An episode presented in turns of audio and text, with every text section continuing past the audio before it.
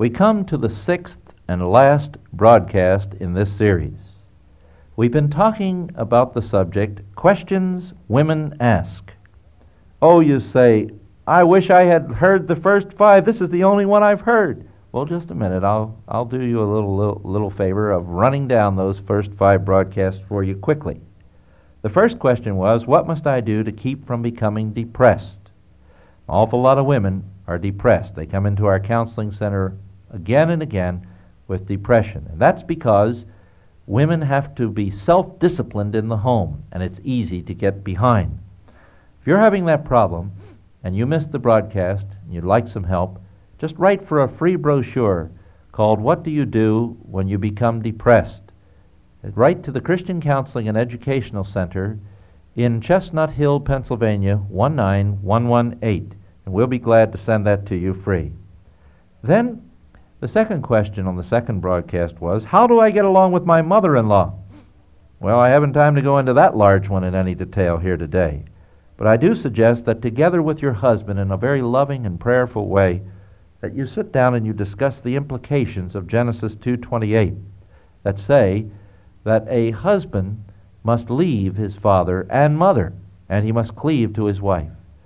That the one relationship is permanent, the other is temporary. The one must be broken, the other may never be broken. And you, as the daughter-in-law, let me suggest that you read carefully Romans 12:18 where it says you, from your side of the relationship, are to do everything possible to maintain a good relationship and to bring about that positive peace, that shalom, of which the scriptures speak. Not just the cessation of hostilities, but that kind of good relationship that brings joy into both lives. You're to work at it. You're to do everything that you can do. If possible, Romans 12:18 says, so far as it depends on you. That means do everything you must do that God requires, so far as it depends on you, be at peace with everybody. And that includes your mother in law. The third in this series was I've forgiven, but how do I forget? People who talk that way don't understand forgiveness. Forgiveness is a promise.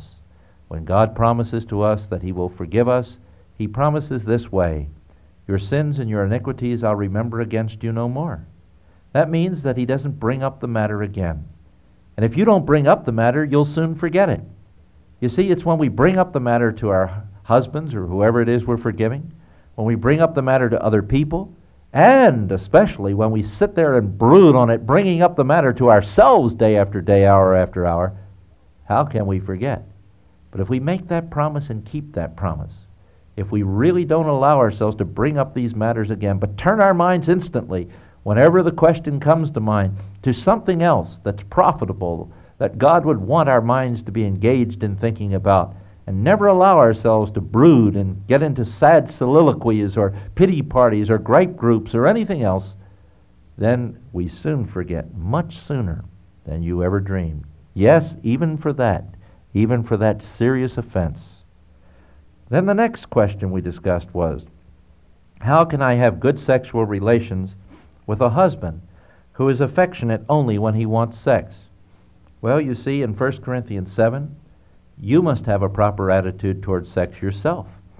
It says there that your body belongs to your husband. You have no rights or authority over it, and that his body belongs to you, and he has no rights or authority over it.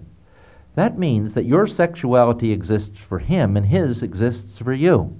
It's not your business to work at him changing his relationship to you. It's not your business to turn yourself on to him in sex. Your job is to turn him on.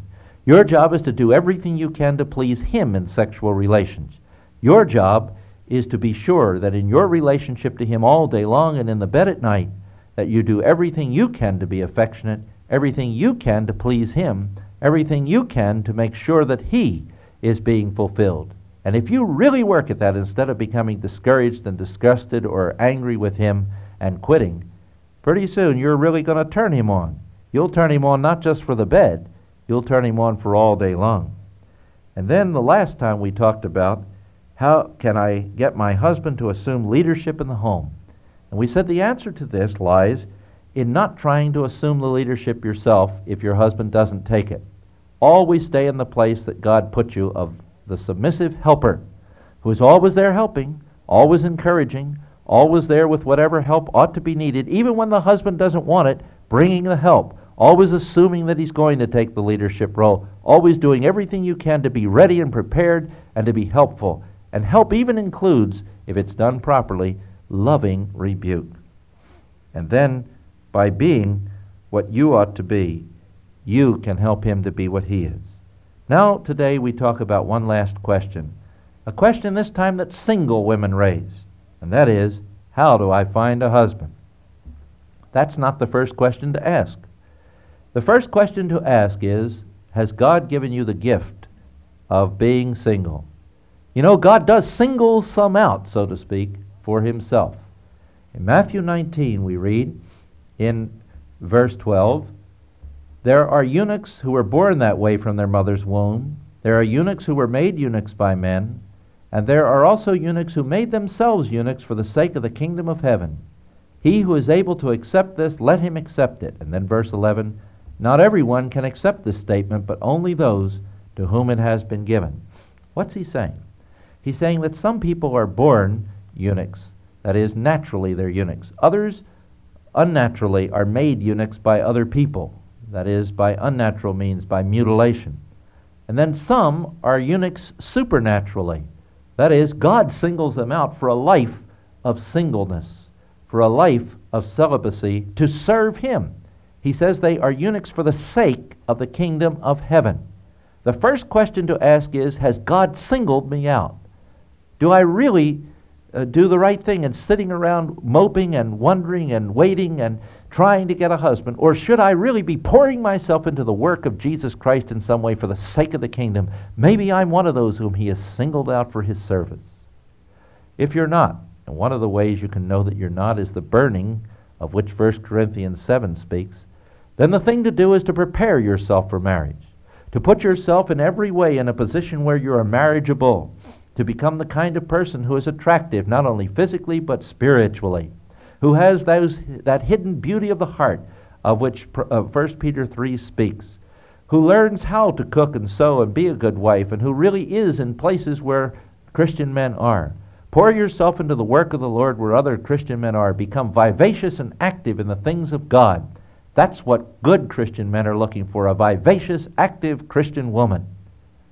Make yourself available in the right ways by being where Christian men are. Certainly, if you sit off in some gripe group somewhere with a bunch of other single females who are complaining and spend all your time with them, you're not going to find a man. And when you come out of it, you're going to have such a groused expression on your face and attitude in your heart that nobody would have you even if they were uh, looking. And so, what I'm suggesting here is not all the answers to the problem. I know it's a serious one. I know the church hasn't worked hard enough at it. I know parents haven't worked hard enough at it. And both of them have to work a lot harder than they have. But here you are, and nobody's done it. You do everything you can prayerfully, asking God to work out the solutions. But you do those things, and in God's way and in God's time, He's going to work it out. In the meanwhile, don't worry. Pour yourself into the work of the Lord. Be what He wants you to be, and God will do the rest. May God bless you, single women, that you may be used very mightily for Him in the meanwhile, or perhaps for life for the sake of the kingdom of heaven. This we pray in Christ's name. Amen.